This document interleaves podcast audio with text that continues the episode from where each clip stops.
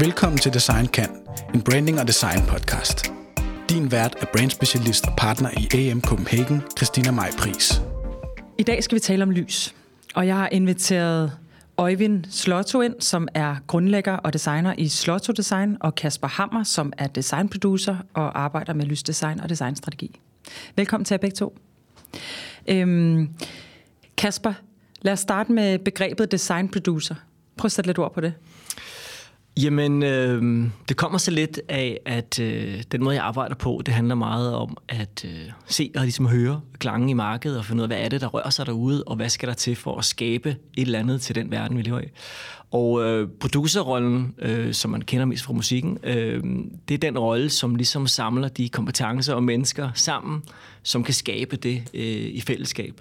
Øh, meget af lys og lysbranchen handler netop om, at man kan samle de forskellige kompetencer og fag for, for at skabe noget større end en selv. Ikke? Og det er den her producerrolle, øh, hvor man ligesom samler de, de ting for at få en rigtig effekt. Som ikke nødvendigvis bunder i lys, men som bunder i teamet, der skal skabe?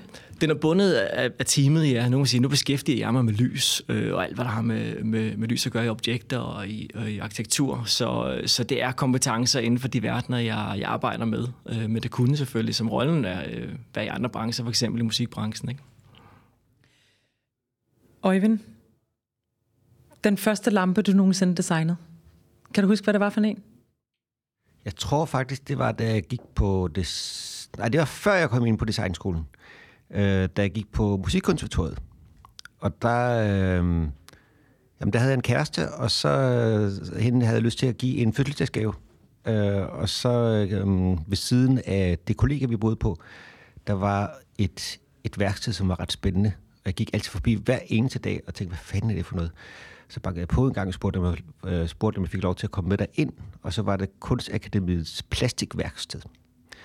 Og øh, der var der en helt fantastisk værkstedsassistent, som øh, ja, jeg blev lidt venner med ham, og, og øh, jeg spurgte, om jeg fik lov til at lave en lampe.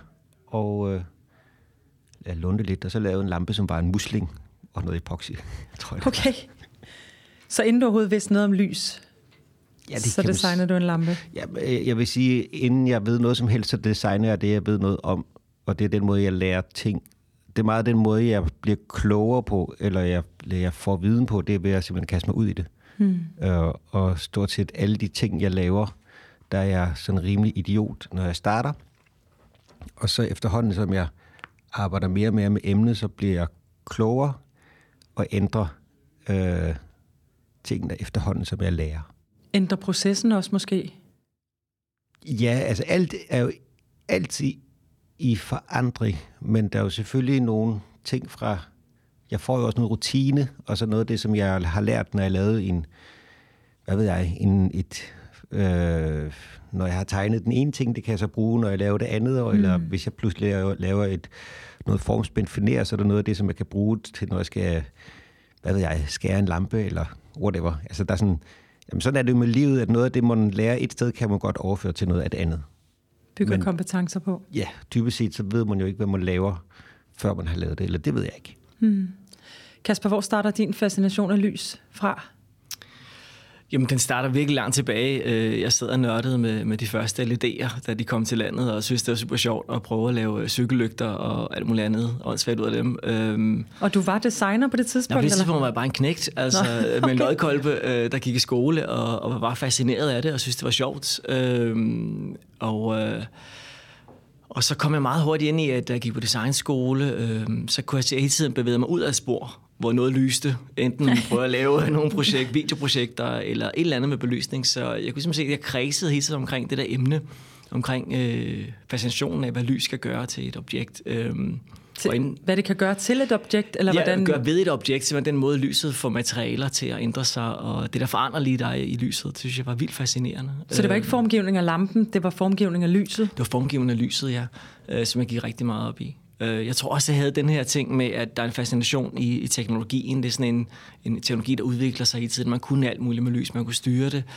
Øh, og så samtidig så skulle det så ind i en anden form for æstetik, enten i noget arkitektur eller materiale eller en formgivning, før det blev interessant. For teknologien sig selv var ikke så interessant. Og det der spil øh, og møde mellem teknologien og æstetikken, øh, det synes jeg er ret, ret fedt. Øh, Også fordi, at man kunne mærke på folk, også en selv, at, at det betyder noget, at folk ligesom reagerede på det, at øh, lys er noget, vi alle sammen på en eller anden måde har en holdning til. Øh, selv min mormor kunne synes noget om lys eller ikke om lys, men alle havde en holdning til det. Alle kan ikke formulere det. Så der er noget ret sjovt og spændende i at Så det handler om stemninger eller følelser, eller det psykologiske i lyset, eller... Det er en stor del af det. Mm. Øh, og senere, når man kigger på alt forskning, kan man se, at det har jo også en kæmpe indvirkning på os. Så det giver jo mening, at, at, øh, vi reagerer så meget på lys.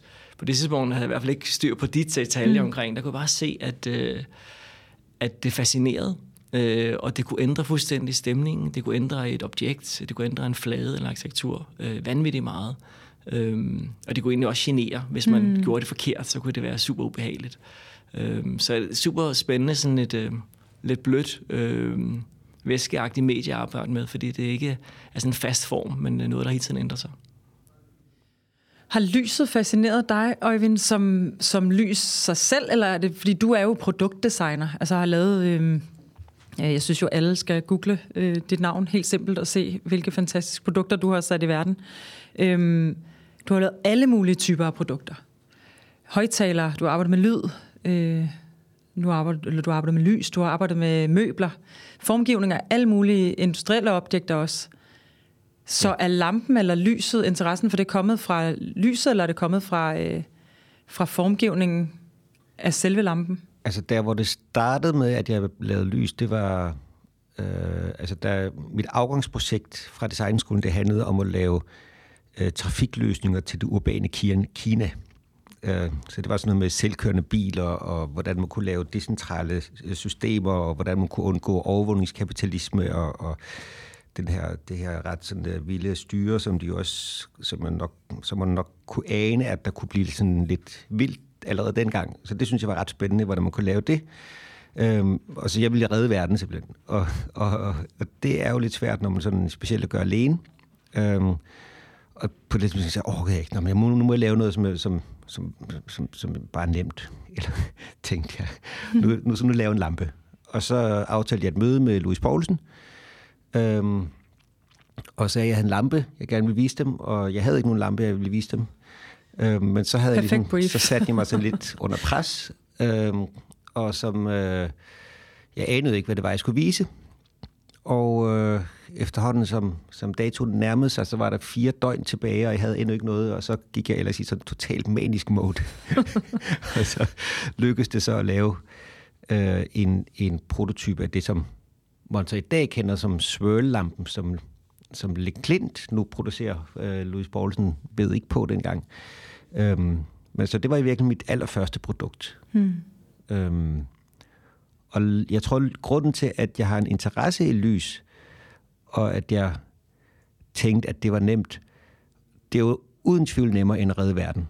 Øh, fordi det er en rimelig stor opgave. Og så det at lave en lampe, det er lidt mere håndfast, selvom man ikke rigtig kan. Mm. Det er jo også ubegribeligt på mange måder. Øh, men jeg tror, at jeg er så heldig, at jeg har en oversensibilitet over for lys. Så hvis der er forkert belysning i et rum, så får det simpelthen dårligt. Har du det okay lige nu, Eivind? Ej, jeg synes ikke, det er den bedste belysning. men, men okay. Der er også nogle dejlige vinduer her.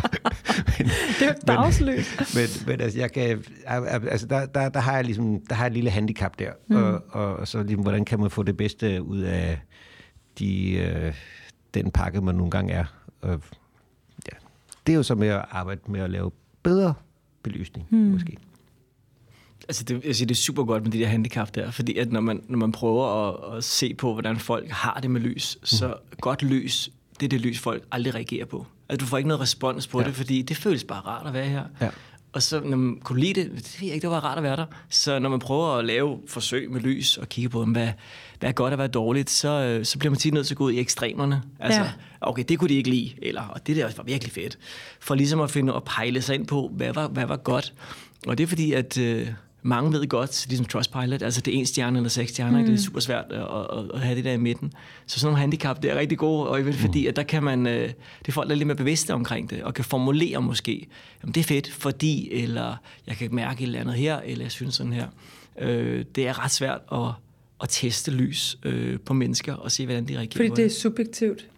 Det er vildt subjektivt, og man tester det tit i et miljø, hvor der foregår så meget andet. Ja. Folk kommer drønende ind, det har været super regnvejr på vej derind, eller en dårlig e-mail, ja. og så har de det helvedes til, øh, eller alle mulige andre grunde. Så der er så meget, der påvirker mennesker. Det er svært at isolere lyset. Man lavede sådan nogle forsøg med, øh, med skoler, hvor man havde et gammelt klasselokale fra 70'erne, og så lavede man et klasselokale ved siden af, men fuldstændig renoveret, og nyt lys, og den gode lærer og alt muligt andet, og så kunne man så påvise, at de fik bedre karakterer. Men i virkeligheden, det andet var også, at der var så mange ting, der, der adskilte sig fra de to, og det var svært at sige, at det bare var lyset. Så det der med at kunne mærke, det at føles forkert, øh, mm. uden at det er sådan helt ekstremt, det, øh, det er en ret god egenskab. Øh, der... men, men igen subjektiv, ikke? Fordi jeg, jeg er med på, at med lys, der er der jo sindssygt meget forskning, også nu i forhold til biodiversitet og sådan noget. Der, der foregår jo utrolig meget i forhold til lys, og hvordan man kan sortere noget fra i lyset og faktisk skabe større biodiversitet, når vi taler om lamper udenfor. Der, der foregår jo alt muligt, hvor man sådan rent øh, medicinsk eller humanistisk, eller jeg ved ikke, hvad, hvad begrebet skal være, at lys kan alt muligt for os på hospitaler og healingsprocesser og alt muligt andet. Og så er der det der med, at man føler sig tilpas i noget eller ikke tilpas. Og jeg synes jo bare, man tager til... Øh, faktisk bare ud fra, øh, fra sådan, øh, Skandinaviens grænser, måske, og endda også lidt tættere på, så er det en helt anden kulturel belysning, man kører hjemme i hjemmene. Man kommer hjem i folk, der udelukkende har lysstofrør, og det er meget normalt mange steder at køre med sindssygt dårligt lys hjemme hos nogen, hvor man så tænker, okay, det vil jeg aldrig kunne leve i. Men det er jo det, de kulturelt altid har levet i, og, og har det fint. Så der er også, altså, den, den rykker sig vel også sindssygt meget fra det land, man ja. er i, og, og, øh, og så samtidig holde op imod, at man faktisk kan måle, hvad der er godt for mennesker og dårligt for mennesker, ikke? i forhold til effektivitet og søvn og alt muligt andet. Ikke? Altså, der, det er rigtigt, at der er meget, der er meget kulturelt. Så som det, du selv sagde med, at, at her i Norden, øh, der kan vi godt lide øh, øh, lys, som der minder om gammeldags glødepær. Og det vil sige, at det har en Kelvin, en farvetemperatur på 2700. Øh, og oversat til menneskesprog, så betyder det, at det er sådan relativt varmt.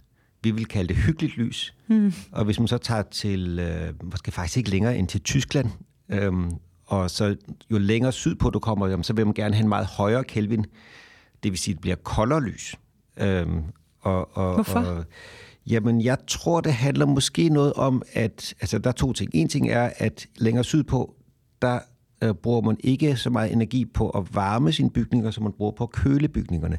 Så, altså som regel, eller man, man, man, man, kulde, det er noget, man synes er lækkert og, og, og sådan lidt luksus. Så man går efter kolde rum i lys også? Ja, man går faktisk efter, efter at køles ned, tror jeg. Hvor vi her i Norden, der fryser vi en stor del af året, og der er noget af det, som vi synes er luksus og lækkert, det er faktisk varme. Så vi kan godt lide det varme lys, hvor man mange steder sydpå i Asien godt kan lide det kolde lys. Er det en teori, der er opbakket det der? Fordi det lyder jo simpelthen så plausibelt. Ja, fuldstændig. Altså, det er fuldstændig rigtigt. Sådan, det er den tendens, man møder øh, stort set alle steder, hvis man uh, tager sådan uh, tropiske klimaer og så arbejder med, med de der kolde Kelvin-temperaturer på en måde, som vi aldrig kan slippe afsted med heroppe i Norden. Der er også en anden detalje, det er, at, uh, og det ser man meget i designet af lamper, at øh, kontrasterne er, er enormt skarpe. Altså man er vant til, altså solen står skarpt, skyggerne er super skarpe i løbet af dagen. Så når man kigger på design, som er lavet i, i varmere klima, så ser man typisk øh, meget hårdere kontraster mellem lys og skygge og, og materiale overgang og sådan noget, hvor vi i, her i Norden arbejder meget mere med de bløde overgange. Øh, og det er også på grund af, at vi simpelthen er vant til øh, et andet klima. Vi er vant til flere skyer og mere grå himmel, og vi er vant til solen, der filtrerer ned gennem øh, skovene. Øh, så den der filtrering af lyset, øh, og de her overgange er meget blødere her, end vi ser dem i syden. Så der er helt klart nogle tendenser, og det bruger man jo så helt bevidst, når man skal lave enten retail eller, eller et eller andet, hvor man gerne mm. vil tiltrække folk eller hive folk ind i en butik, jamen så ved man, at er jeg på de brede grader, så skal jeg bruge nogle andre greb simpelthen for at, at hive folk ind. Øh, varmt lys vil for eksempel folk til at som Øjvind siger, at fjerne sig fra det i nogle varme lande, for det føles simpelthen ubehageligt at gå ind i det. Ikke? Der, der er noget andet spændende også nu, hvor vi taler om, ligesom, hvordan opleves lys. Øh, det er også, hvordan vi ser ud. Og det er, at, ja. at, at øh, hvad skal man sige, øh, hvis vi tager for eksempel nogle lysstofrør, det som mange også kalder som de gammeldags sparepærer, som i virkeligheden bare er et lysstofrør, der er viklet ram, øh, sammen, så det fylder det samme som en sparepære. Men det er faktisk, eller som en pære, men, mm. men det er det samme som et lysstofrør. Eller hvis man tager nogle dårlige LED'er frem, altså nogle af de tidlige LED'er, de har en, en farvegengivelse, som er ret dårlig. Det vil sige, at øh, når du lyser på, øh, hvad ved jeg, et æble, som er rødt, så ser det gråt ud. Eller en tomat, Mm. den kan se grå ud. Det er specielt de røde farver, som ikke træder godt frem. Øhm, og det er noget, som man øh, kan slippe afsted med i Asien og i, øh, på den sydlige halvkugle, eller nærmere ekvator, på en helt anden måde end i øh, Skandinavien. Fordi Hvorfor? at der er man mørkere i huden. Og, og et ansigt, det læses mere med kontraster mellem, hvad skal I, man har typisk sort hår og sorte øjenbryn. Og så er der kontrasten mellem, mellem, mellem hud og, og hår. Det er et meget mere grafisk ansigt. Og en asiat og en, øh, en sydeuropæer kan se smuk ud, selvom man ikke kan se de røde nuancer i huden på samme måde som en skandinav, som, hvor kontrasten i ansigtet, hvis du har lyst hår og, og lyst hud, jamen det er lidt mere sådan, øh, der er ikke så store kontraster, og den måde, vi aflæser, om, om, om man er glad eller, eller opstemt, det er meget med, har man røde kinder. Så de røde kinder og de røde læber, og, altså den røde farve er enormt vigtig for en skandinav for at se, jamen ser du sund og rask ud? Og derfor er halogener for eksempel, og, og, og hvad hedder det, gammel, gammeldags øh, pærer, og nu også nogle af de gode LED'er, som heldigvis er kommet nu. Øhm, dem synes vi her i Norden er ret vigtige, fordi at så kan vi aflæse, om vi ser sunde og glade og raske ud. Hvorimod at man, øh, der hvor de her øh, komponenter bliver produceret hen, nemlig Asien, der har man været mere ligeglad. Og jeg tror, det er derfor, at vi så længe også har, at, øh, har skulle døje med de her elendige lyskilder, set fra et nordisk perspektiv, fordi det har simpelthen ikke været en prioritet. Gud, for det Det har, også været, det har selvfølgelig også været dyre at lave, mm. øh, og så hvorfor skal man så gøre det? Men, Hmm. men heldigvis er der nu kommet meget mere fokus på, at, at man også gerne vil have de røde nuancer frem, altså kunne gengive hele farvespektret i regnbuen, og, og frem for at de røde farver har været rigtig svære og dyre at lave, og det har man, den, har man ikke knækket den nu nogenlunde? Det, man har knækket, og det var også en udvikling. Altså det startede så, altså al LED-lys er en, en blå LED, som man så prøver at ændre farven på, så bliver hvidt, ikke? Og, og den, Hvorfor er det det? ja, det er de små LED'er, der ligger det inde under den øh, fosfor, man lægger ovenpå. Den er blå, så Altid? LED'en er blå, ja, og så, så lægger man nogle fosfor ovenpå, og den kan så lave hele det her spektre, det synlige spektre af lys. Men det er klart, jo flere lag du lægger på for at få bedre og bedre rød, for eksempel, ud af en blå LED, desto dyrere bliver det på energien, så den bliver mindre effektiv. Og i mange år handlede det om at få den LED til at blive mere og mere, mere, mere, mere effektiv. Nu er den så effektiv, at nu er det ikke så afgørende længere. Nu handler det mere om at få kvaliteten op. Så en lang periode handlede det bare om at få øh, det kvantitative i forhold til energi øh, og effektivitet op, og nu bliver det til kvaliteten. Øh, Så det er jo også en teknologiudvikling, men nu er alle ideen der, hvor den ligesom, kan man sige, er landet, øh, og den er sindssygt effektiv, og en kvalitet, som faktisk er bedre end den oprindelige glødepære. Så øh, i hvert fald i det gode af Også versioner. både i, øh, i farvegengivelse og... Ja, man er faktisk nået der til farvegengivelsen, når man begynder at kigge på, jamen, hvad er den gode farvegengivelse? Fordi det er klart, hvis man holder alt op imod Mm. glødepæren, og den er ligesom det bedste, mm. jamen så får man meget rød og meget Men orange. holder man det ikke op imod dagslys? Jo, det gør man over nogle visse Kelvin-temperaturer. Okay. Så, så går man op, og op mod dagslyset der. Men, øh, men når vi er indenfor, øh, så kan vi godt lide at prøve at simulere, hvad der sker udenfor. Her i Norden og i mange lande er vi jo super heldige ved at have masser af dagslys. Mm. Der er lovgivning om, at du må ikke sidde i rummet dagslys. Jeg lavede rigtig meget lys i øh, Emiraterne, havde lavet rigtig meget lys i London, sådan, øh, storbyerne, sådan midt inde i der, hvor de 10 nederste mm. etager, de har ingen dagslys, fordi at højhusene står så tæt i centrum af London, at det er bare lys, der bouncer, og i øvrigt det glas, der bliver brugt, det filtrerer så meget lys ud, fordi ellers bliver det for varmt, at øh, det er meget begrænset, hvad du får af dagslys. Så man opholder sig jo så stort set kun i kunstlys, og man sidder på kontorerne til sent om aftenen, og så går man ned på poppen, og så kommer man hjem, så man opholder sig, bortset fra weekenden, faktisk kun i kunstlys. Og prøv at der- fortælle, hvad det gør ved et menneske. Jamen, i virkeligheden, så ved man jo ikke helt præcis, hvad det gør endnu, fordi sådan rent evolutionært, så er det jo ret sent i menneskets udvikling, man er begyndt på, på det, men man siger, at 90 procent af vores tid opholder vi os i kunstlys. Nogle gange i balance med, med øh, dagslys gennem nogle vinduer, men det er størstedelen af vores tid. Er det globalt eller i Danmark? Det må være globalt, Det er i ikke? den vestlige kultur i vestlige lande, hvor man har sådan en 9-5 job og, og okay. kører børnene til tennis, og ellers har de der almindelige familiegøremål. Øh, det er folk, der ikke går i marken, for eksempel. Det er klart, mm. de har en anden tendens. Øh, og det, som man har set en tendens til, øh, det har man prøvet at se de steder, hvor det er ekstremt om natarbejde og sådan noget, hvor man virkelig prøver at bryde med det. Og der kan man så se, at hvis man laver en bedre øh, lyssætning, jamen så får folk det bedre.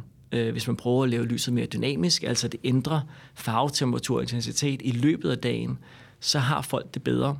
Øhm, og det er, det er sådan nogle ting, man så begynder at implementere flere og flere steder. Og den, den måske vigtigste ting, og det er lidt tilbage til, hvor du er fra med det kulturelle, det er i hvert fald her i Norden, der kan vi godt lide at værne om mørket. Vi kan godt lide at værne om, at, øh, at der er plads imellem lyskilderne. Så i et rum her i Norden, der kan vi sagtens have 5-10 lyspunkter. Øh, I Asien, som du nævnte tidligere, jamen der kan man godt have bare en lampe ja. i, i midten af rummet. Bang! Så er lys ud over det hele. Det er smart. Og hele den måde, vores øje og hjerne er opbygget på, det er ikke særlig godt egnet til det der med at have ensartet øh, eller jævn belysning, fordi at vi er lavet til at se kontraster. Det er sådan, vi ser farver, og det er sådan, vi ser lys. Det er, at vi kunne se kontrasterne.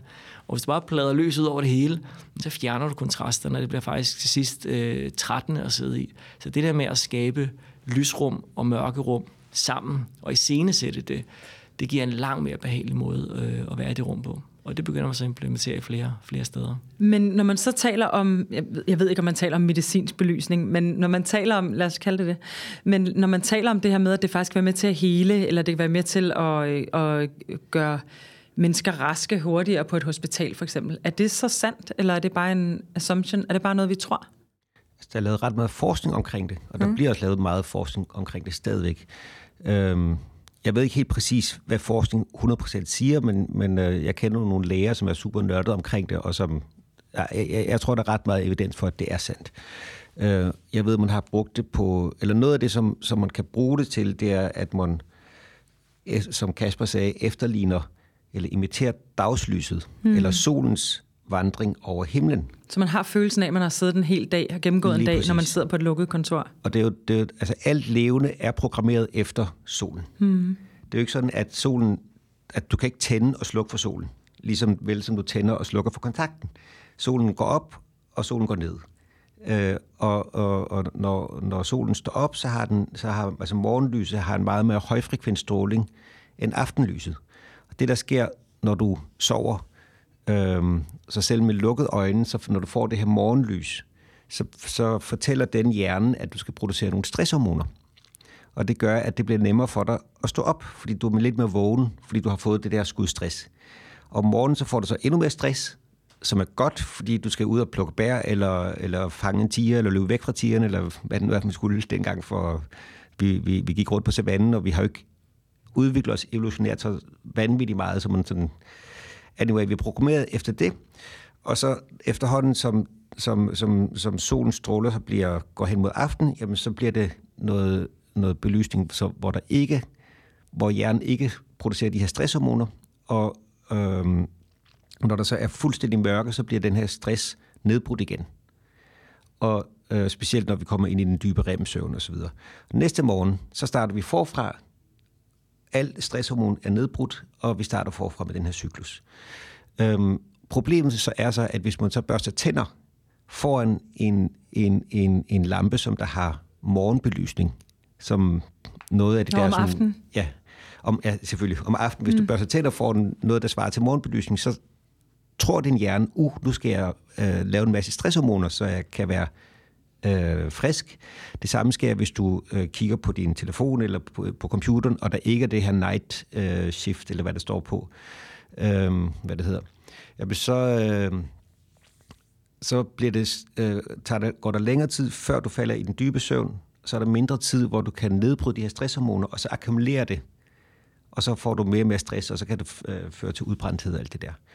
På hospitaler øh, eller i atomubåde hvor der, altså steder, hvor du er i et lukket rum, eller hvor der er nogen, der arbejder om natten, jamen så har man også begyndt at imitere, øh, øh, hvad skal man sige, døgnets naturlige cyklus, sådan at den krop, som der er i en atomubåd, ved, når nu er det morgen, nu er det aften, nu er det nat, øh, så man ligesom får en, så det bliver nemmere for dig at falde i søvn og være vågen, og tilsvarende for, for personale, der arbejder på hospitalet, som har nattevagter, at det bliver nemmere for dem at, at kunne øh, øh, være vågne og sove, når de skal. Og det skulle så de bytter om på nat og dag i lyset, eller hvad? Øh, jeg ved ikke, om de bytter... Nej, jeg tror ikke, de bytter om, men de laver i hvert fald en... de laver i hvert fald en måde, sådan at øh, deres krop øh, har en cyklisk, eller, altså, mm. så der kommer en form for cyklus, så, det, mm. så, så, så du får en form for tidsfornemmelse. Man har også prøvet at arbejde med øh, monokromt lys, altså man har orange og rødt lys, øh, som en, en sygeplejerske godt på hospital kan navigere i. Du kan godt finde tingene. Du kan måske ikke lave en operation i det, men du kan godt sådan håndtere ja. din daglige eller natlige gøremål. Øh, og det påvirker faktisk ikke de her hormonbalancer særlig meget. Så, så der kan du ligesom gå rundt i det her orange og røde lys, uden at få den der øh, voldsomme påvirkning. Øh, man skal selvfølgelig gøre det hele tiden, fordi så føler du dig faktisk træt på et tidspunkt. Så er der ikke noget, når du har en nattevagt, så skal du alligevel også på et tidspunkt have noget lys, der, mm. der kan vække dig op. Og øh, det, er jo, det er jo et super spændende område, fordi man, man, det er meget ekstremt på hospitalerne, man har også med demens og sådan noget, og som siger, i mm. ubådene har man også brugt øh, kontrolcenter, hvor folk skal holde sig vågne i, i mørke lang tid. Øh, jeg var med til et projekt øh, med to øh, arkitekter, Saga hedder de, som, eller hedder de stadig, som tog op til Grønland i sådan en måne-capsule. Den blev også vist på oh, Danmarks ja, Radio. Ja. Og skulle de sidde der i to måneder. Og så det er et fantastisk vi, projekt. Helt vildt projekt. Og vi lavede så lyset til dem i forhold til, at de havde selv i gang med nogle paneler og nogle tanker. Det har lige været udstillet inde på, da, Eller på DAC. Ja. Det har den nemlig. Det var vild... virkelig fascinerende. Der lagde jeg godt mærke til lyset. Der, og der var hele den her ting, og de, de fortæller meget omkring alt muligt ting, øh, øh, hvad, der, hvad der er på jorden og hvad man forlader. Men lyset var også en ting, og øh, vi var så en del af at prøve at skabe noget forskellig lyssætning og give dem nogle forskellige lyspunkter, de kunne arbejde med i det lille bitte rum. Og det var jo øh, sådan noget med at, at lave gråværsdage i ni timer. Altså, de sad bare i den her kapsel, og der var bare gråt lys i ni timer derinde. Nogle dage, og andre dage, øh, så lavede vi det meget mere ekstremt, og så var der nordlys, og så fik de sådan forskellige påvirkninger, og så hele tiden kunne vi så hver aften og hver morgen øh, undersøge, jamen, hvordan sover du, hvordan har du det? Og sådan, altså, oh, så I har, I har data for de to måneder? Der blev hvordan? sådan lidt data. Vi havde sådan en super dygtig øh, fransk øh, forsker med, som er rigtig dygtig til at lave netop sådan noget med indsamle data, så du bagefter på en eller anden måde kan, kan bruge det til noget og analysere det. Og da de kom tilbage og sad som de der to øh, hulemænd, de lignede fuldstændig sådan Tom Hanks der, altså med sad og snakkede Cast med fodbold. Cast away. Så kom de tilbage, da de sad bare der og rystede der, efter at have været der i to måneder, så er de bare sådan, prøv at høre, altså lyset reddede os. Altså, det var også frygteligt nogle gange, fordi vi havde lavet de der gråværsdage, men det der med at have lyset og nogle små lamper, og det var det, der ligesom kunne give dem en eller anden pejling. Og det, de arbejder med, det er, når de skal ud i rummet, eller nogen skal ud i rummet, faktisk så skal den løsning sammen med Saga, nu med ud i rummet med Andreas Mogensen her på den tidspunkt, når de får styr på den rumstation.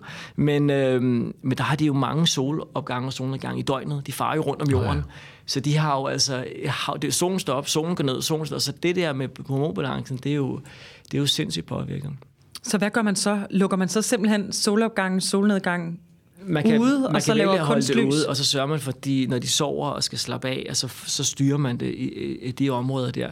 Det, der er interessant ved de her ting, det er selvfølgelig, hvordan folk kan komme ud i rummet. Det er så for nogle få af os, der skal den vej, eller få mennesker. Og, og for demens og hospitaler kan man hjælpe noget. Men det er også interessant, hvordan kan man tage al den viden ned til masserne, ja. og tilbage til det der, det der øh, trafiksystem i Kina, som du startede med så er man jo lige nu øh, ude i, at øh, rigtig meget mobility, altså biler, de skal jo være selvkørende. Øh, de er godt på vej til at blive mm. selvkørende, bare lovgivningen stopper det. Så du skal jo kunne sidde i en bil, og måske sidde der i mange timer. Du må ikke falde i søvn. Du skal kunne se ud. Du må måske gerne læse en bog. Så det der med lys og lyd i øvrigt også er et kæmpe tema. Fordi hvad skal, du, hvad skal du lave i den der bil nu? Altså, du må ikke slippe rettet, eller også må du godt. Men, øh, og forlygterne på bilen er der egentlig behov for dem, fordi at bilerne ser hinanden med radar og sensorer. Det er måske mere et spørgsmål om, at andre bil, mennesker kan se bilen, ligesom vores blinkende cykellygter ikke lyser noget op. Så der er en kæmpe transition lige nu i det der område omkring øh, bilindustrien, og de kigger også over mod flyindustrien, hvor man jo får til øh, jetlag i lang tid arbejdet med, at når du lander, og i løbet af flyturen, så ændrer farven og lyset sig, for at prøve at påvirke din hormonbalance, så når du ankommer i en helt anden tidszone, så har du det måske lidt bedre. Det er jo sindssygt fascinerende. Ja, det er ret fedt. Ja. altså når, når, ja, som Kasper siger, når du er i sådan en ny uh, Boeing 787 eller, uh, eller noget af den, du har, og man ser det der røde, og så er det ja. blå, og sådan noget, så kan man tænke, det er da bare et eller andet fancy ja. uh, cirkus. Men det er faktisk for, at der er en du mening med galskab. mindre jetlagt. Uh, jeg kan huske, Philips for mange år siden, de lavede også sådan en, sådan en anti-jetlags-lampe, ja. som du kunne have i din håndbagage. Og det, jeg har brugt den nogle gange, hvor jeg var i Japan. Det, det virker sgu faktisk også... Øh, mm. Uh, altså, jeg havde stadigvæk jetlag, men det var lidt mindre. Så for at blive sådan et skud, skud morgenlys, øh, Ej, for lige at nulstille øh, cyklusen. Det betyder mega meget. Nu, dine projekter, Kasper, varierer jo helt enormt. Mm. Altså, nu talte du om et projekt i London, I de, Ja. de, de nederste, hvad, 6-10 etager, eller hvad det var, du sagde? Ja, vi lavede alle etager. Nå, okay. Men, men, Øhm, men du laver også, du laver også øh, byrum, altså du arbejder med lys på alle mulige måder. Prøv at fortæl varieteten i de projekter, du sidder med i forhold til lys. De, de varierer ret meget. Øhm, det ene handler jo om arkitektur og Der er byrum. også noget med skala. Og skala i den grad. Det er jo virkelig, virkelig stor skala. Øh, masterplaner over hele byområder. Hvad hvad er det for en bevægelse, man har igennem, og hvad er det for en oplevelse? Man kan jo sige, at den, det lys, du ser nu, det er jo et produkt af det, du så lige før, fordi vores øje hele tiden vender sig til lyset. Nu sidder vi stille i et rum, så vi har den samme Synes du også, det er dårligt lys herinde, Kasper? Jeg synes, det, nej, det er, jeg synes dagslys er virkelig smukt, at vi har en reflekteret sollys Se, det er meget subjektivt, Øjvind. og, så har, og så er det mere æstetikken omkring valget af lampen, man kan så tage stilling til. Ikke? Øh, Jeg må lægge et billede ud af vores rum her. den gør ikke noget dårligt, synes jeg. Tak, Kasper. Øh, ja, til tak. Men, men skalaen er jo kæmpestor, og det, og det er jo fascinerende, fordi at man kan få folk til at bevæge sig gennem bygninger og rum og guide dem og påvirke dem, når de kommer fra et lysrum til det næste lysrum. Hvordan opleves det næste så?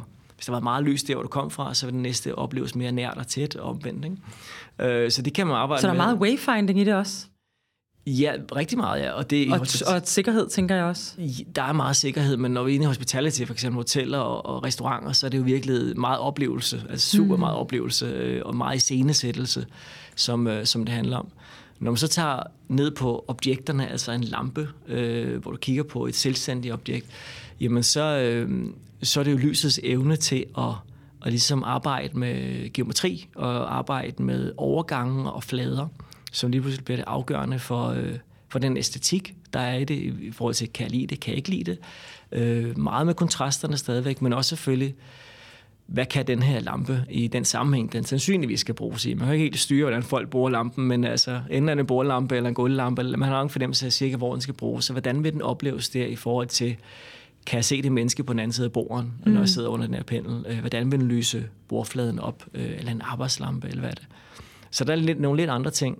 Det, som lyset har fællesnævner alt det her, det er jo, at lys i sig selv ikke er synligt, men kun er synligt i det øjeblik, det rammer en flade. Så det der med at arbejde med flader, øh, finish, det taktile i en, en, en mur, eller, eller stenen, eller fladen, hvordan lyset arbejder med det, det er jo faktisk det samme, uanset hvilken skala vi arbejder med. Hvordan gør du det? Altså, hvis nu vi taler om øh, altså rent procesmæssigt. Jeg forstår øh, la- øh, bedre lampeprocessen, ikke? Den kan vi også lige gå igennem, men, men hvordan gør du det der, hvis du skal lave et, hvis du skal lave et uderum, og du skal finde ud af, hvad der, hvad, hvad der skal ligesom lyse det op og det op. Og det. Altså går du rundt med forskellige lyskilder og lyser, eller er det din erfaring, eller hvordan, hvordan laver du sådan en masterplan? Altså det, det, Jamen, altså, 9 ud af 10 gange, så er den jo ikke lavet nu i stedet. Det er jo et stykke hav, eller et stykke tom grund, eller et eller andet, hvor der ikke er noget endnu, og det skal blive til noget, og der ligger nogle arkitekters øh, drømme om, hvad det er for en verden, der skal være der med, med boliger og, og veje, og hvordan folk skal bevæge sig rundt i det her område. Det kan også bare være en stor plads jo. Øhm, så man tager ligesom fat i, hvis der er noget i forvejen, og så, så prøver man ligesom at leve sig lidt ind i at sige, og det er lysdesign. Hvad er funktionen? Er der nogle funktioner, der skal opfyldes? Altså skal det være lys her, for man ikke falder over noget? Eller er der sådan nogle ting der, der skal... Og hvad er det så for en oplevelse, der skal være på forskellige årstider? Øh, og på forskellige tidspunkter af døgnet også. Og så begynder man ligesom at, at skematisk kigge på det og sige, om her vil jeg gerne opleve det. Og så forestiller man sig så, og begynder også at bruge 3D-software til at, at iscenesætte det her Simulere lysrum det. og simulere det og sige, hvad er det for nogle ting, det skal, det skal gøre for de brugere, der er det byrum. Mm. Og det er det samme med arkitekturen. Der kommer rigtig mange regler ned over det her meget, meget hurtigt i forhold til funktionalitet og hvad det skal kunne og opfylde lovgivning og krav og sådan noget. Det prøver man ligesom at meget hurtigt tække den boks og sige, det er fint nok, det skal vi nok få plads øh, til. Og så virkelig den arbejde meget mere med det her øh, empatiske omkring de mennesker og brugere, der er det sted, skal have det så godt som overhovedet muligt. Og den ting, at lys jo i den grad kan være med til at skabe godt velvære og helbred for de mennesker, der er der. Ikke? Så det er super vigtigt. Når det er byrum, handler det meget om at folk ud og få dem aktive. Jo? Vi vil gerne have folk ud af bygningerne og ud og bruge byrum. Ikke? Så der er nogle af de ting, at føle sig trygge. Og... I den grad tryghed Ja. er en stor ting, ja. Øjvind, når du designer en lampe nu, kan du så gå med sådan en... Øh, det er bare for at forstå sådan hønen eller ægget. Ikke? Går du så med en vision om formen på lampen? For der er jo stor forskel på det, som Kasper fortæller her, hvor at vi jo faktisk slet ikke taler om, det er en... Øh, om det er en konveks eller en konkav form, eller om den er lavet, altså selve lampen, det er egentlig ikke det, der er det interessante her. Det handler om lyskilden, og hvad den gør ved det rum, vi er i. Hvor hvis du designer en, et industrielt objekt, der skal hænge i vores, eller et møbel, kan man måske næsten hellere kalde det, der skal hænge, ligesom de her to gør, pendler over bordet her. Er det så øh, formen på pendlen, du drømmer om, eller er det oplevelsen? Altså, fordi der er jo, man kan jo alle sammen huske nogle lamper, man har siddet ved ved et spisebord, som har haft markant indflydelse på et eller andet. Altså, der var den der lampe, der var ligesom om man havde taget en ballon, og så man puttet snore ud over det hele, og så man sprunget ballonen. Kan I ikke huske den der kæmpe en, hvor det bare var sådan, ligesom sådan stor... Det gør jo noget sindssygt ved rummet og ved ansigterne. Man kan, ikke, man kan faktisk ikke holde ud at være i et rum med det, fordi at alt bliver fortegnet, og den fylder hele rummet. Og det gør formen også, når den ikke er der. Altså, men det er jo en vision, der er kommet et eller andet sted fra. Er det, er det så noget, du tænker på? Lyset, oplevelsen, stemningen, eller er det formen, jeg tror, de, lampen. de lamper, jeg laver, altså det, det som Kasper snakkede om før, det var meget sådan, hvordan bruger man lyset, og hvordan, teg, mm. hvordan tegner man et rum med lys i virkeligheden. Og så bagefter tager du stilling til, hvad for nogle lyskilder, der mm. du bruger som pensler, kan man sige. Uh, så man kan sige, at du, du maler, du, du maler et billede, og jeg giver dig penslerne på en måde. Eller jeg, jeg, hvis jeg laver, jeg laver selve lampen. Øhm, og så kan du så finde ud af, hvordan man maler rummet med det i princippet. Mm. Øh, og jeg tror, når jeg laver en, en lampe, så handler det i høj grad om, hvad det er for en lyskilde, jeg bruger. Og så designer den faktisk altid indenfra ud. Så du starter med lyskilden? Ja, det gør jeg altid. Og det er, Men er der ikke, er der ikke, er, ved man ikke ligesom, hvad lyskilden er nu? Nej. Nej, okay. Altså, så man tænker ikke, nu er der blevet så gode LED'er, så med et spisebord vil det altid være den her lyskilde? Lad mig sige, at der er meget groft sagt, så er der to forskellige slags tre slags øh, måder, jeg som lampedesigner kan lave lamper på. Enten er det til en E27-fatning, og en E27, det lyder meget teknisk, men det er noget, som I alle som kender. Det er den her skruefatning, hvor du kan tage en, en pære og skrue op i fatning, og det kan så være en glødepære, det kan være en sparepære, det kan være en LED, det kan være hvad som helst. Der er rigtig mange, der kommer med det, og det er rigtig smart, fordi at så skal jeg ikke tage stilling til, hvad det er for en teknologi, teknologi, der ligger i den pære. Jeg ved heller ikke, hvordan den pære ser ud om 10 år, eller 20 år, eller 30 år. Så på mange måder, hvis du bruger en lampe, som har sådan en pære, så bliver den på mange måder ret øh, langtidsholdbar, fordi at efterhånden som teknologien øh, ændrer sig, så kan brugeren bare putte en anden pære i. Men lampen, altså skærmen i sig selv, en standard. den kan altid mm. være der. Og der vil sige, når jeg laver en lampe omkring en E27-fatning, nu kalder vi bare omkring en pære, så bruger jeg sådan set stort set altid de principper, som en af vores helt store lampedesigner og designikoner, Paul Henningsen, mm. har udviklet for, ja, hvad det, det er snart 100 år siden. Øh, lidt mindre. Men, øh, men altså han, mm. øh, og, og det var meget sådan noget med at lave en lampe øh, skærm, sådan at du ikke bliver blændet, samtidig med, at du får så meget lys ud på i rummet, fremfaldet ned på bordet som overhovedet muligt. Så det er det ene, altså lave en lampe til en E27-fatning. Det andet, det er, at du laver en lampe øh, til LED, altså der kan også være LED en, øh, til en E27-fatning, men hvor du laver noget lampe, øh, som du selv kan øh, designe fuldstændig frit. Og det er sådan noget som, hvad skal man sige, hvis du ser på en bil, jamen så har en Volvo-baglygte, det har en anden signatur end en Volkswagen-baglygte. Og det er fordi, der har man simpelthen sat LED'erne i en helt bestemt form. Så, så nogle gange så kan jeg lave en lampe, som, som går efter, altså hvor jeg selv kan bestemme alting. Det er ret sjældent, fordi det er relativt dyrt. Mm.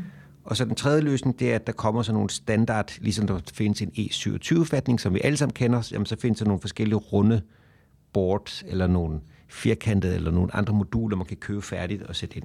Så du starter med lyskilden? Det gør jeg som regel. Og så er det altid men en opmærksomhed på, hvordan jeg kan undgå blænding, fordi at øh, man har ikke lyst til at blive blændet, så får man ondt i hovedet.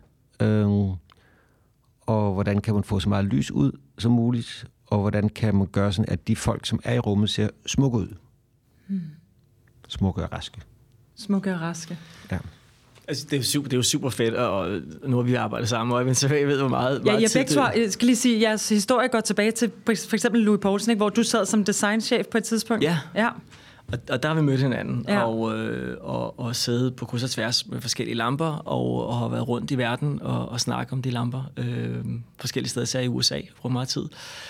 Og, og Øh, du bruger sindssygt meget tid på, på at tænke i dine tanker ind og dine tanker igennem, øh, og du kommer også med ret færdige designs. Øh, jeg sad jo i en, en rolle, hvor der kom mange designs ind, og jeg altid, og det fik jeg tilbage, jeg selv at vide tilbage på designskolen, at jamen, hvis du ikke ved, hvad det skal være, så laver det til en lampe. Du kan altid sætte en pære i, og så bare lyse, så skal det nok se okay ud. Og, og den tror jeg, mange har kørt med den der, altså simpelthen bare at sende et eller andet stykke øh, modellervoks, eller nogle pinde og noget papir, og så bare en pære ind i, og så kører vi.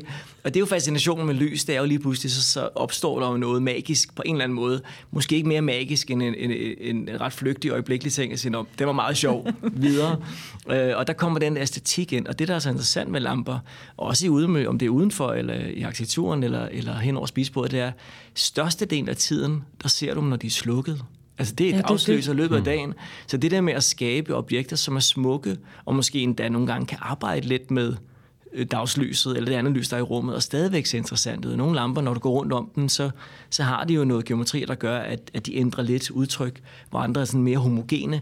Øh, ikke noget forkert i, eller rigtigt i, i hverken eller, men, øh, men det er meget interessant det der med, at du skal lave smukke objekter, hvis du skal lave en flot lampe. Du skal forstå, hvad refleksion er. Du skal forstå, hvor du lægger aksangen på en kurve. Altså alle de der helt grundlæggende greb i at lave smuk geometri og smuk design, det skal du have med, fordi at hvis du kun har lyset med, så, så, så mister du nogle af de andre ting, og så ender du med sådan et pudsigt objekt, som øh, ikke nødvendigvis gør sig særlig godt, når det er slukket. Jeg tror at nogle gange, grund til, at det ikke gør sig godt, når det er slukket, det er, fordi man ikke har lyset med. Altså, jeg vil mene, at hvis man virkelig laver det sådan, sådan lidt nørdet videnskabeligt nærmest, altså, hvor man virkelig prøver at presse så meget lys ud af pæren, som man nu kan, så, så er man jo nødt til at overholde nogle, sådan nogle basale fysiske, matematiske love, og hvis du, er, hvis du kører efter nogle matematisk-fysiske love, så kommer der en æstetik ud af det. Og så er det en æstetik, som ofte er født ud af nødvendigheden, og det synes jeg ofte, der er noget poesi i. Hvorimod, at hvis du laver noget, som bare er, skal se fedt ud, det kan også godt blive rigtig godt, og der kan komme nogle meget stærke kunstneriske ting ud af det, men det kan også godt blive sådan ret vildet og forceret på en eller anden måde, hvor det så bliver og tænkte, hvorfor, hvorfor skal det være sådan? Det bliver super ekspressivt, ikke? Og sådan mm. nærmest til kunstværk. Det, det, er ikke, det er ikke altid... Øh... Når man som designer sidder og hører det her, og man gerne vil lave lamper. Nu, du, du er ekstrem, øh, øh, kan man godt sige, utrolig nørdet omkring lyset. Og det er jo ikke alle, der er. Og nu sidder du og fortæller, Kasper, om nogle sjove lamper, der kommer ind. Ikke? Det kan, jeg kan egentlig godt kende det lidt for designskolen, det der. Men, øh, men det er jo ikke alle, der måske er lige så, så nørdet, som du er, og vi nok går ind i det på den måde. Er det fordi, nu, nu sidder jeg og tænker på, øh, du har lavet øh, i hvert fald to meget markante højtaler for BO, både BO Play og øh, BO Sound Shape. Altså, der har du skulle sætte dig sindssygt meget ind i, i lyd. Vil du sige, og nu kan man, øh, det vil være forkert at sige, at de to ikke er blevet noget af en succes, øh, er det på grund af den forståelse eller nørderi, at det er blevet så stor en succes, at du har kan du følge mig, at du har kunne sætte dig ind i det så meget, hvor det ikke bare var en form, man tilføjede lyd, eller en form, hvor man tilføjede lys? Altså nu, nu skal vi jo som designer passe på med at sige, at hvis et design har succes, så er det udelukkende fordi, at jeg som designer er genial. Der er jo også utrolig mange mennesker, genial, som der ligesom har arbejdet hårdt på at markedsføre det, mm. distribuere det og alt det der. Så, så, så ligesom, ja, det er rigtigt, det er mig, man ser som designer, men der er også et kæmpe team bagved. Det glemmer vi tit som designer, tror jeg.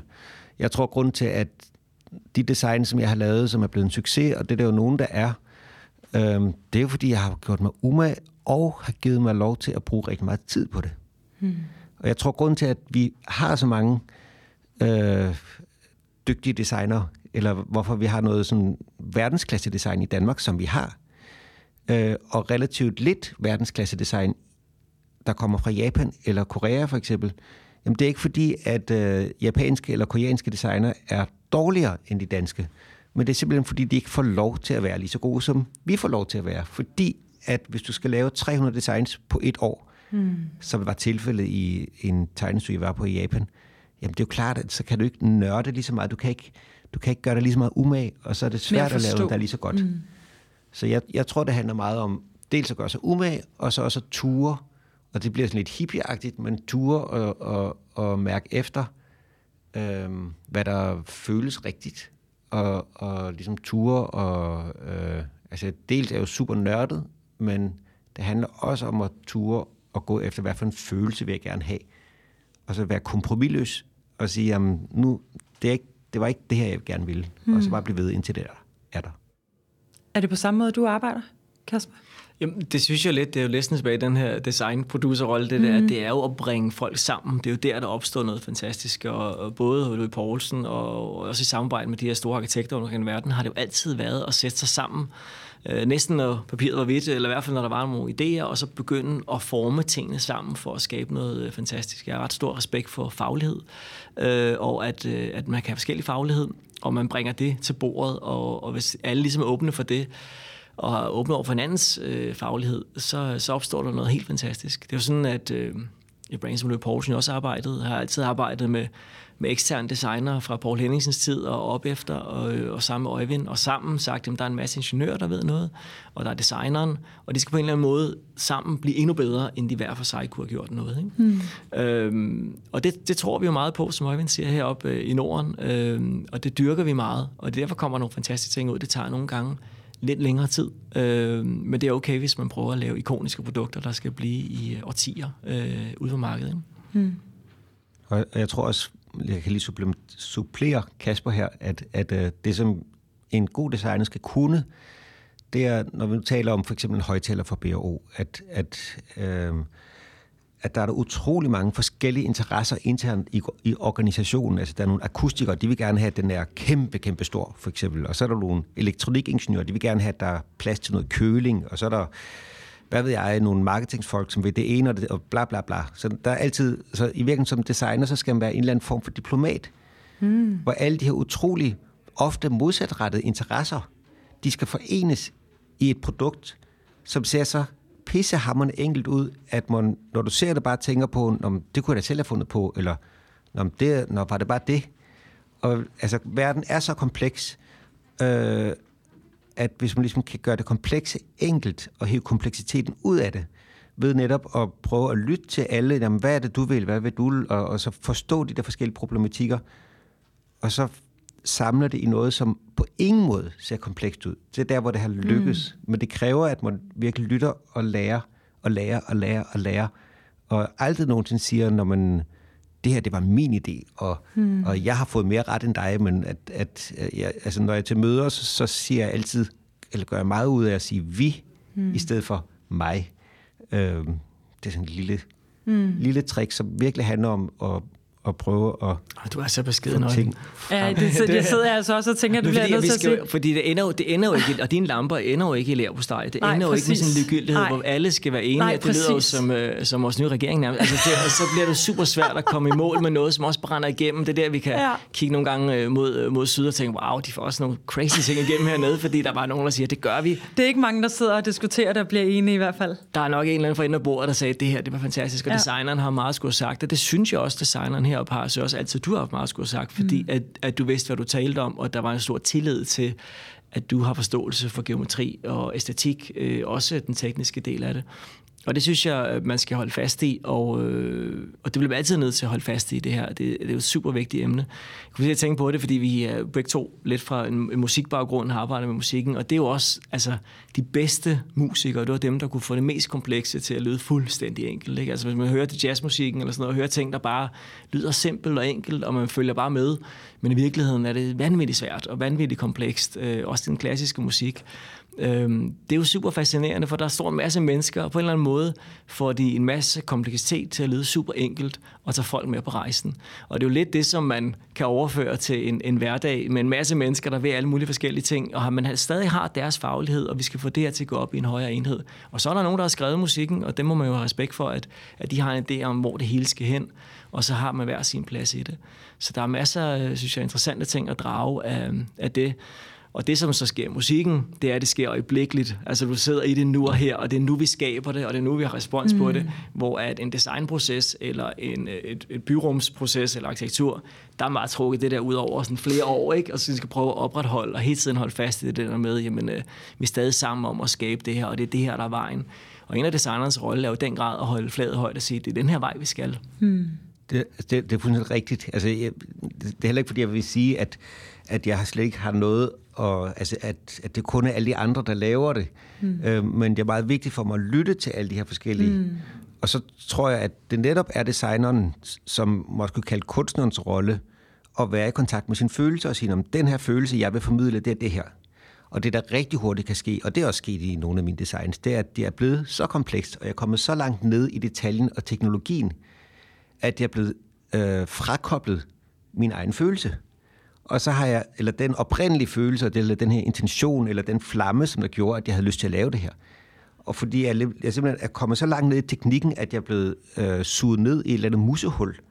Og så har man løst et eller andet, som er super komplekst, men det har intet med intentionen at gøre. Så, så den der primadonna, som skal føle, uff, altså det bankende hjerte, det skal være der. Og hvis jeg, øh, det har jeg også lært lidt på den hårde måde, at altså, hvis jeg stopper med at være, som person tror jeg ikke, jeg er sådan på den måde primadonna, men jeg er nødt til at være det som designer. Og der er jeg nødt til at kunne sige, at man, hjertet, det slår ikke mere. Mm. Øh, nu skal vi stoppe her, eller ja, det kan godt være, du synes det, men, men, øh, men så slår hjertet ikke. Og, og sådan, det der med at kunne skære igennem, det er jo så også vigtigt. Øhm, så det, lidt det, det, er super, er man, det er jo super god balance, synes jeg, du har i det der, for det er fuldstændig rigtigt. Det er det, der skal slå, og det skal man holde, det der skal holde fanen højt, og, og samtidig skal man kunne finde ud af, hvor er kompromiserne, produktet skal man skal også kunne sælges en eller dag, eller, mm.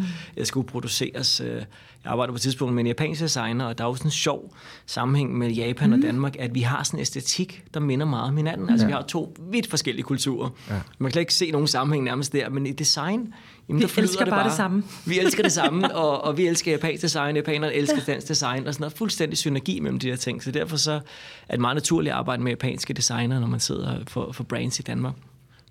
Og der har man også den her dialog. Hej, nu mødes vi om det hvide papir og sådan noget, og nu skal vi bare lave noget sammen. Og der, der er den lidt anderledes, vil jeg sige. Der er mange af de japanske designere, sådan, mm, jo jo, de lytter og sådan noget. Og så kommer de med design, og jeg har da siddet flere gange og sige, kunne vi på grund af sådan og sådan, ændre det der, eller den der kurve, kunne vi gøre lidt det der, det, der, det kan ikke komme ud af værktøjet for eksempel, eller kan vi gøre et eller andet. øhm, og så har jeg siddet sådan og tænkt lidt over det, jeg skal nok lige kigge på det, og så to år efter har man bare fået et helt nyt design, altså noget helt andet. Og sådan, det, de kunne simpelthen ikke, altså hvis vi ændrer det der, så lige meget, så skal vi, og der er helt klart en... Øh, er det mere kunst? Jeg ved ikke, om det er, for, de har sådan mere kunstnerisk greb, men det skal mere det der med at skulle eksekvere på 300 design som år. Man er meget på at lave noget færdigt, videre, færdigt, mm. videre. Og hvis hvor, ikke det er færdigt, så videre? Ja, eller også er det der, hvor kulturen alligevel driller lidt, fordi jeg synes, at med danske og nordiske designer er der meget mere sådan samarbejde mm. øh, og medgørlighed. Man holder stadig fast i, hvad man har hver sag at skulle gøre på projektet, men man er bare bedre til måske ligesom at, at modellere det på plads sammen. Mm. Jeg tror måske også en af grundene, hvorfor at det er sjovt for mig at samarbejde øh, det er jo, fordi jeg også kan mærke den her store respekt, som der er omkring min faglighed. Mm. Og så vil jeg da gerne nørde, øh, så det kommer ud af formen og ligesom blive ved. Men det er jo klart, at, at på et eller andet tidspunkt, så kan man sige, okay, jamen, nu skal vi ikke arbejde videre mere på det her, fordi nu er det blevet så meget et kompromis, at det bliver mere kompromis end et udsagn. Mm. Og så bliver det sådan noget havregrød, som, som altså, alle kan leve med, men ingen vil elske. Øh, øh. Jeg elsker altså havregrød. Ja, havregrød kan være fantastisk. Ja. Hvis du gør dig umage, så kan det være sindssygt godt. Jeg elsker også havregrød. Lad os lige finde Den gode havregrød. Okay. Haferschleim. ja, ja, præcis. Det er super interessant. Vi kunne blive ved med at tale i timer, det er jeg fuldstændig sikker på. Øhm, men øh, vi er nødt til at runde af. Er der et eller andet, I føler, I brænder ind med, som vi, øh, som vi skal have med, inden vi lukker øh, den her gode snak? Jeg har lige noget, det er måske lidt ude af kontekst, ja, men det var noget, det. som jeg tænkte, en, en meget god måde at i tale sætte øh, lys og mørke på. Fordi mørke er noget, man ikke taler så meget om, når man taler om lys, men som i virkeligheden er ret vigtigt. Og det er, at hvis man... Øh, altså, hvis du virkelig vil have folks opmærksomhed, så kan du enten gøre det, at du virkelig taler rigtig, rigtig meget, og altid afbryder dem, du er i rum med. Men så bliver folk nok ret træt af dig. Og hvis du virkelig vil have ørenlyd, så kan du også lad være med at være bange for stilheden. Og det samme med lyset, at hvis du tør slukke lyset, eller tør både bruge lys der, hvor du har brug for det, og så skrue ned for der, hvor du ikke har brug for det, og så netop tør arbejde med intensiteten i, hvor har du brug for meget lys, det er der, hvor der er fokus, hvor har du brug for mindre lys, og har du måske også brug for at gå igennem nogle øh, altså som Kasper var inde på, ligesom det der varierede lys, altså nogle, nogle, nogle steder, hvor der er måske lidt mørkt eller lidt mere nedtonet, og så går du ind i et sted, hvor der pludselig er meget lys, og den her stimuli mellem det ene og det andet, og samspillet mellem lys og mørke, det er det, der gør, at det bliver spændende og levende mm. og let at aflæse og et rart sted at være. Det er en super god pointe. Det er helt afgørende. Og det kræver mod, og pauserne kræver mod. Altså pauserne i musikken, hvor man er helt nøgen for en publikum, der er stille. De kræver mod, og det gør det er også at lave mørke i et rum. Mm. Det kan man især også mærke, når man laver podcast. Hvis der bare bliver en lille smule for stille et lille øjeblik, så har man lyst til sådan lige at... ja. Og det gælder også med lys og mørke. Ja. Lad os slutte der. Det var en kæmpe fornøjelse. Tusind tak, fordi I ville være med. Og tak, fordi du lyttede med på podcasten Design Kan. Gæsterne var Kasper Hammer og Evin Slotto. Du kan følge podcasten på Designkants hjemmeside, Facebook-profil eller på AM Copenhagens Instagram. Afsnittet i dag er optaget, klippet og mixet af Jeppe Voldmar, og jeg håber, at vi høres ved i næste afsnit, hvor vi igen vil undersøge alt det, som design kan.